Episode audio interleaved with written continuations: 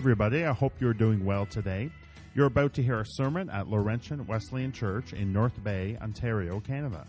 Whether you attend our church or are listening for the first time, we sincerely pray this recording is of help to you.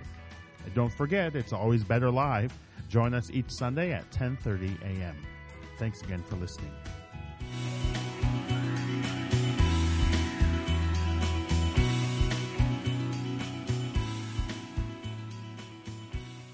The Word of the Lord.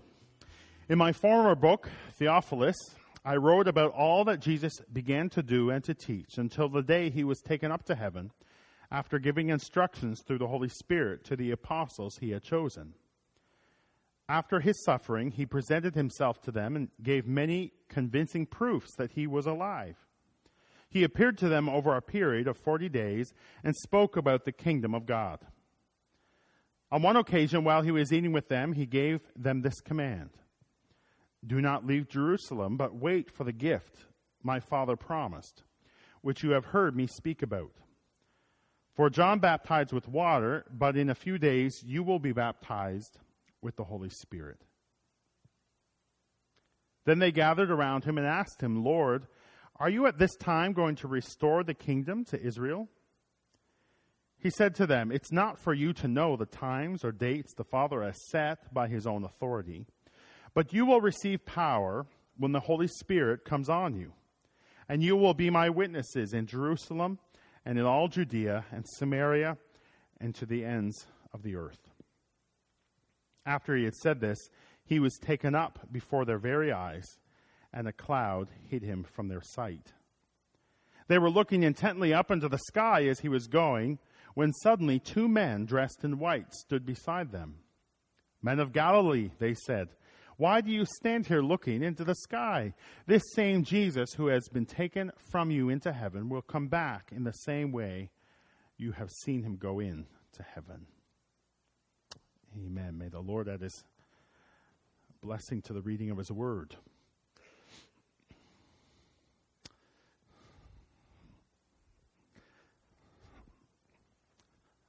I'm going to come a little closer. Don't be shy. I won't finish that.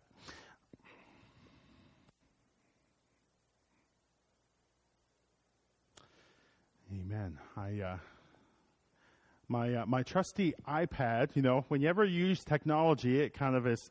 Last last week, it made me a bit nervous because I opened it up and it was black, and I thought, "Uh oh, no sermon today." But there's a sermon today. Um, You know, this past week I mentioned that we had the privilege of having the, the pastors uh, come and uh, and just had a great t- time together.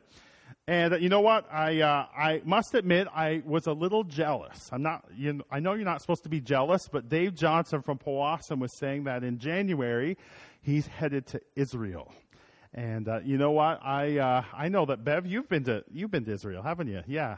It's, that is a trip of a lifetime. I would love someday to go to Israel and walk where where Jesus walked when he was on this on this earth. But one place I would like to go, and it's not necessarily a a, a spiritual place, I'd love to go someday to the Dead Sea.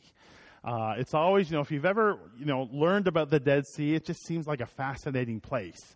Uh, and, you know, I've, I've had friends that have went and, you know, they send back the pictures of them floating in the, in the Dead Sea. And I can't remember the numbers, but like the amount of, uh, salination, I guess it's called, or salt in the Dead Sea is so much higher than the, than the ocean that you can just, you know, float. And, uh, but unfortunately it also means that there's not much life there, right? Uh, not much can survive in that, in that environment. And it's called the Dead Sea partly because of that, but also because, and you know, this could be why this is this happens, but because the Jordan River is the main tributary that comes into the Dead Sea, but nothing really leaves it, right? You know, you have lakes around here, and you can usually, you know, I think of when you go in a canoe, you can find where usually the water comes in, and you can find where it goes out, right, at the other end, or unless it's spring-fed, or those kind of things, right? But in the Dead Sea, there is nothing, it doesn't leave. And uh, in fact, uh, as I understand it, it actually is uh, it, it's a problem because it, it is shrinking and they you know, all these kind of things. And so they try to work with that. But there are no outlets. right? There's just stuff coming in. It doesn't go out, and the water just evaporates and becomes saltier and all those things. You know, today we uh, that reminds me of something that we want to talk about today. We're we're in our series called The Power in You, about the Holy Spirit, the third person of the Trinity. And, uh, you know, this this image of the Dead Sea can help. Uh, it helps me understand something about the Holy Spirit. And, you know, one of the words that we're using, of course, right in the title, and we're using it today, is that word power, right? The word power. When we, when I think of the Holy Spirit and what Scripture says, I think of the word power. And you know what? The songs that we sing about the Holy Spirit are also a reminder of what I think about, you know, the Dead Sea. And there's a caution that we have to uh, that we have to uh, be careful of, I think. You know, what are some of the songs? Even some that we've sung today. Holy Spirit, last week, you are welcome here. Come flood this place and fill the atmosphere. Fill this atmosphere. Some of you know this. Holy Spirit, you are welcome in this place. Hover over me, Holy Spirit. Jesus, come and fill me now. You know, and the reminder I would have today is sometimes we get focused on us when we think of the Holy Spirit. We think of, come fill this place. Come and fill me. I need you. I'm empty. Would you come? And those things aren't aren't wrong. We need those things. But that's not a complete picture of the Holy Spirit, I don't believe. Because when we think of the Dead Sea and the water coming in and the significance of the Jordan River and and uh, and all these things, uh, and that there is no outlet, I think it can help us understand what the Holy Spirit wants to do. He wants to flow, but there has to be an outflow. I don't know if that's a word or not, but it is today, right? There has to be somewhere for it to come out, right? Or there is stagnation and there's death, right? We want the Holy Spirit to fill us, but it has to be turned outward. We don't want to only be receiving. We want to be sending out as well. We want flowing in, but we also want that outflow. And the verse we want to focus on today is Acts one, verse eight. But you will receive power when the Holy Spirit comes on you. And you will be my witnesses in Jerusalem and in all Judea and Samaria and to the ends, the ends of the earth. God has called us to change the world in his name. The gift of the Holy Spirit is meant to be turned outward to impact others rather than inward only towards ourselves. Herein lies the real power. Herein lies the real power. You know, I think of my uh, my friend Pastor Dave at, uh, at Calvary, and he spoke about, you know, the day of Pentecost. Of course, the Pentecost church emphasizes that maybe more than we do, but he talked about how it's so important, he feels, for their congregation to know that this is not just about receiving. It's about going out. And we'll be looking at the day of Pentecost next week, Lord willing. There are times, you know, there are many times that I read Scripture and I'm I'm baffled by the hard-heartedness or hard-headedness. Another word, I don't know if that's a word, but the hard-headedness of the disciples. Are you ever, you know, you think, man, they just came from this miracle and they just seem to not get it. And I'm baffled by it sometimes. I mean, Jesus had done all these amazing things uh, among them in their lives, and he had gone to the cross, but he had risen again, and they were standing with him, witness to this incredible thing that he had done. And he promised them that the Father was going to send them this gift of the Holy Spirit. And you wouldn't blame them for not completely understand what this understand uh, what this gift would look like. But they asked, Lord, are you at this time going to restore the kingdom to Israel? And even now, even after Jesus has risen from the dead, there's a sense where they didn't, they still didn't quite get it. They still didn't quite get it. The kingdom Jesus was establishing was far beyond this earthly kingdom. But the disciples couldn't help but focus on what they could see and what they wanted, right? They still thought that, you know, on some level, he was going to kick out the Romans and they would have their nation back. And that's why I'm tempted to say, how hard-headed and hard-hearted could they be, right? Because we would say, man, if if Jesus would just show up to my loved one, then they would, then they would know. But then I have to look at myself, and I'm reminded that I can be just as hard-headed and hard-hearted, and I think each of us can be at times. I look to what I see, I look to what I want, I look to my needs, and sometimes I forget to say, God, what do you want? And I think that's number one today, as we look at this mission he has given us to change the world in his name. We need to be careful to not focus on the wrong goal. We need to be careful not to focus on the wrong goal. You know, the Samaritan's Purse movie last night was a powerful uh, documentary, wasn't it? And uh, it uh, you couldn't help but uh, it's just it was really well done. And uh, I encourage you to, I think we have a copy to lend around. So if you'd like to see it, make sure and take that. It's it's, it's a doc. It is more of a documentary, but it's uh, it's excellent. And uh, of course, it was about those care workers that were working to help um, those in West Africa fight Ebola.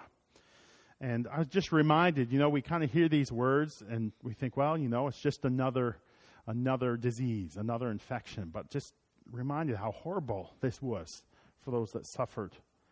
And uh the story was mainly centered around Doctor Kent Brantley, an American who contracted Ebola but survived. And he talked about he talked about his experience. And uh, you know what? The one the one thing that impacted me, and of course, just I mean, stating the obvious, he was facing all those emotions that would come with the thought of leaving his wife and his two children. And, uh, you know, and his wife was processing all this as, as he was stuck in Africa and she was in Texas. And and uh, they eventually were able to bring him bring him uh, back to America. Um, I was struck by what he said at the end. And he said it, he was learning about what it means to have faith in Christ. And he said this. I'm not sure if this is exactly, you can correct me, but he said, I'm reminded, and I know now, that my faith is not safe. My faith is not safe. And he kind of, I mean, it was quite quite a thing. Some of those that even, uh, I, I believe the nurse, the nurse is there, isn't she, again? Like, she's over in Africa. They went back, and, uh, you know, Doctor Kent said he would be willing, you know, if the Lord put that in front of him. You know, I'm not sure. Would I be willing uh, to go back? I hope so, with the Lord's help. But my faith is not safe. I found that a very convicting statement, right? Because what do we talk about faith? Well, man, if you just receive Christ, your life will be great, right? Sometimes we say things like that. And it's not about our life being great. It's about purpose. It's about his life in us. It's about doing something bigger than ourselves. It depends on your definition of great, I suppose. I don't know about you, but too often my prayers go something like this. God, do this. God, do this. But I think our prayers, I think our prayers should, should probably go a little bit more like this. God, what do you want to do? God, what do you want to do?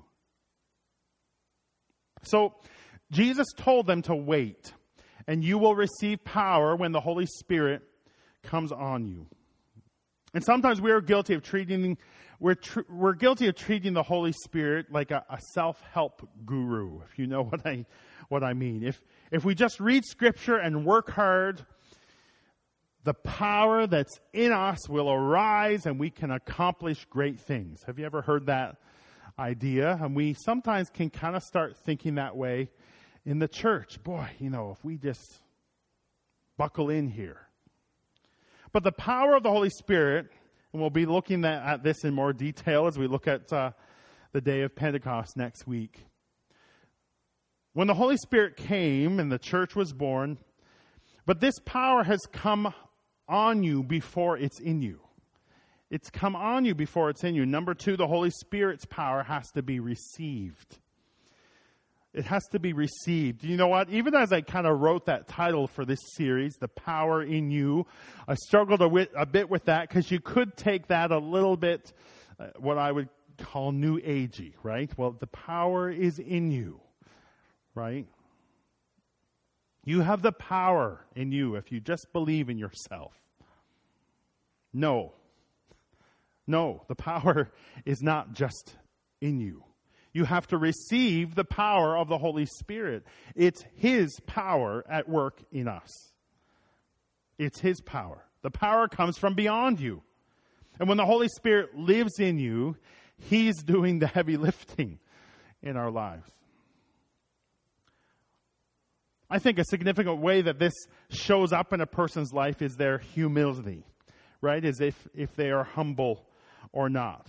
You know, I once received an award, Uh, you know, a button that said humble, but they took it away because I wore it. Give it. Right? I think, I think the, the, you can grow, that's all right. I think the level of, of the Holy Spirit and, and how much we have surrendered to Him can, can show up in our humility. Right? And, and, uh, you know what? You've, I think you've experienced this when you said, boy, I really appreciated that, whatever it was, to someone else. And, uh, you know what? I think we can be, uh, you know, we don't want to look down on ourselves. I've seen some people, you know, you'll come and say, uh, boy, that was, I really enjoyed that when you did that. And you almost feel bad for saying it because they're like, oh, I am a worm and I am nothing. And, you know, it's okay to just say thank you.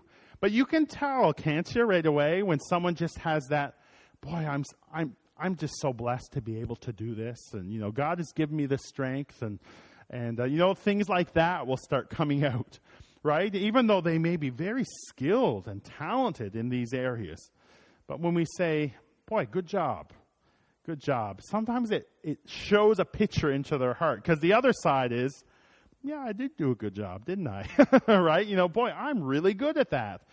And again, there's nothing wrong with knowing you're good and living that out and, and uh, asking God to bless that. But even that is from God, right? The Holy Spirit's power has to be received. And our humility or lack thereof, I think, can give, is a fruit of that. Jesus continues in verse eight with the reason the Holy Spirit's power is given when He says, and you will be my witnesses. You will receive power when the Holy Spirit comes on you, and you will be my witnesses. This power is for others. This power is for others. Now, I, I suppose as I was looking at that today, I suppose you could take that. I don't mean that in the sense of it's not for me at all, right? But the power is given to us from the Scripture, is it not? Primarily to turn out to others. It's not just given so it can flow into our lives and keep flowing in and keep flowing in and then have nowhere to go. Do you know what happens? Not to be too whatever, but you either become like the Dead Sea or you become really spiritually fat, right? We're meant to burn off that Holy Spirit energy. And herein lies a challenge for many of us, because when when we think of what we need, we usually think of ourselves, right? I do. I'm guilty of that, right? Boy, What do I? What am I going to pray about today, God? Well, boy, I need this, and I need this, and can you help me with this? Now, we have lots of needs. It's okay. We can bring those to the Lord. And I do, and I know that you do, for health and for wisdom and encouragement, and we could go on. I can't imagine not being able to ask God for those things. And I can think of those times when He has answered those prayers. But Jesus said the gift of the Holy Spirit was coming primarily so we could be a witness for Jesus in our world. And herein lies a bit of a, a bit of a secret. Maybe it's not a secret. When our prayers, our service, and our lives take an outward stance, in other words, we're not Dead Sea Christians, only receiving. No, we're, we're giving Christians. We're, we're springs of living water Christians. Sure, there will be times of sickness. There will be times of confusion and discouragement even. But the opportunity to have God use us to impact others will give us joy in the midst of sickness, as the prayers for others' healing gives us even more faith as we surrender our sickness to the Lord. As we pray and help others with areas in their lives where they need direction, where they need wisdom, when they need wisdom from heaven, I believe God will give us wisdom for our own lives as we journey with others. And you know what? Who has time to be discouraged when we spend our time encouraging others? And you know what? I don't mean to make this sound simplistic. If we just do this, then we'll just get it all anyway, right? I don't mean to make it sound simplistic like that. But I confess that I'm a pretty selfish Holy Spirit hogger at times, right? I want his gifts for myself, but that is just not how it works. The power is for the outflow. It's to fill us up so we can flow out to others. I like how one person put it, that we would be so full of the Holy Spirit that when we are bumped, he comes out of us, right? That he comes out of us. And finally, this morning, the Holy Spirit will take us into new territory. He'll take us into new territory. You will be my witnesses in Jerusalem and in all Judea and Samaria and to the ends, the ends of the earth. I'm reminded of our of our movie last night, and you know it's good to be reminded of those that are on the front lines, ministering around the world, and they need our they need our support, they need our prayer, and they need our finances. Sometimes they need us to go. And as we read the New Testament, in many ways this happened, right? As we read the, the birth of the early church, the gospel spread beyond their little circle, and it spread throughout the known world, and it has come to us today, so far away from Jerusalem. You know, there's a song I heard many years ago by the, the Brooklyn Tabernacle Choir. And at the time, I would admit maybe I maybe I had a hard a hard head, but I didn't understand it completely. But I've once in a while it comes to mind, and I'm understanding it more and more. And this is how the chorus reads. Look away, hear him calling. Look away, see the lost. For the harvest fields are ripe. We must work before the night. Lift your eyes and look away. Look away. As I've reflected on these lyrics, it's so easy to look at ourselves and to just look here. But God has called us to look other places, to look away. You know what? I, uh, I've I've come, you know how when you move to an area, there's things that you just start saying that are kind of local, localisms or whatever. Um, you know, out, uh, out east, if you weren't from Nova Scotia, you were from away, right? That you're from, oh, you're from away, right? And, and uh, you know, that, that had its own challenges because you could have lived there for forty years and you're still from away, but that's another Uh, that's another story. Um, but sometimes we don't look away at all, right? We don't look beyond our own little circle or our city. And we get tempted, right? And I've I've heard this, and there's part of me that understands this in certain settings, but, you know, I've heard people say we should look after, you know, our own country. You know, what are we doing having anything to do with another country? And there's a bounce there, and I get that. But Jesus said, you'll receive power to be my witnesses, not just in this little circle. Not so you disciples and those that are my followers, so they can just get more mature in your faith. Not so, no, so it can go beyond, go beyond. And so he said to look to Jerusalem. And, you know, I've I've been challenged in some teaching that this maybe uh, Jesus was kind of mapping something out for us here, because we can see in the New Testament that that it indeed it did indeed go from Jerusalem and into Samaria and the area and then beyond. But what was Jerusalem to them, right? It's the holy city, we sometimes say, but it was their city, right? It was it was their city, and and we need to look to our own city. What does God want to do in our city? What would the power of the Holy Spirit have us do to be a witness for Christ in our city? You know, we uh, we shared this past Wednesday. Just you know, what uh, what do you see as some of the needs in your city? And uh, as we think of Thunder Bay and Bruce Mines and Fostika, and there's some common there's some common denominators there. But are there things that need to that God wants us to reach out with His hands? Are there those that are hungry? Are there those that are sick that need praying for? Or is there those that are hopeless that need hope? Do we need to share the good news with our neighbors?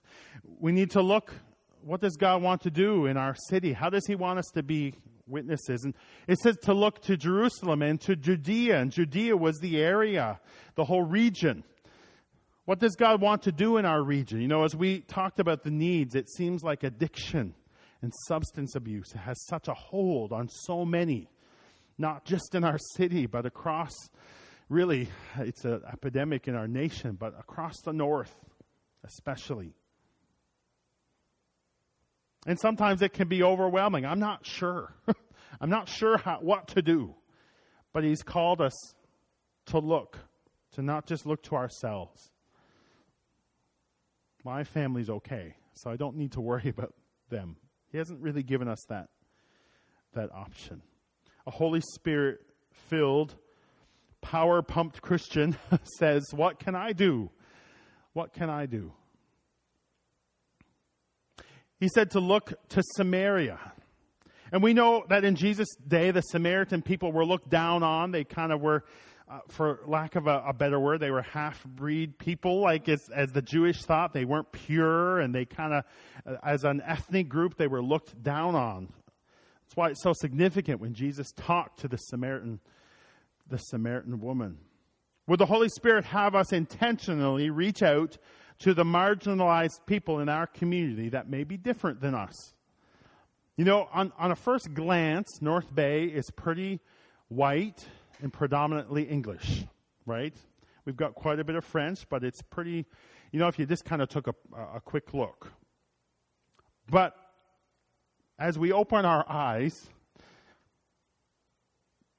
there are Indigenous people, many. There are people of color. There I think of the gentleman that came into the Tim Hortons on Castle Street with a turban on in our community. There are there are obviously uh, foreign students, and, uh, you know, it's they stick out sometimes, right, that have come to our city. They speak maybe a different language than us. And I don't believe the Scripture gives us the option of just ignoring them. I find it ironic that sometimes we are so excited about sending someone there, but when people come here, we don't know what to do in the church. How would God have us reach out to our Samaria? And of course, we know how to fill this in. We look to the ends of the earth. We look to the ends of the earth. I think of Samaritan's Purse, right? And Operation Christmas Child. I think of Christian Salvage Mission, where we send books to pastors in need around the world that uh, that need those resources and can't afford them. I think of our missionaries in Nicaragua and our Change for Change offering and and the orphans in the Ukraine that we help. And, and we always need to be praying and looking for ways that we can look even to the ends of the earth. I want to invite the team back if you'd come. What a gift we have been given. The power of the Holy Spirit.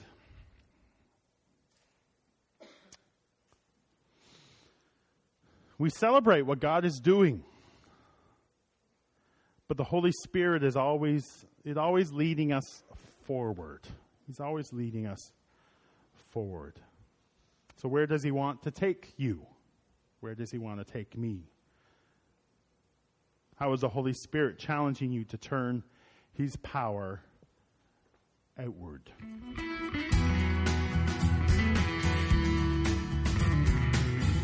Thanks so much for listening today. It's our prayer that you would discover the love, joy, and purpose found in a relationship with Jesus Christ. We would love to hear from you, or better yet, why not visit us? You can find out more about our church at our website, Laurentian Church dot com. Laurentian Wesleyan Church, following Christ.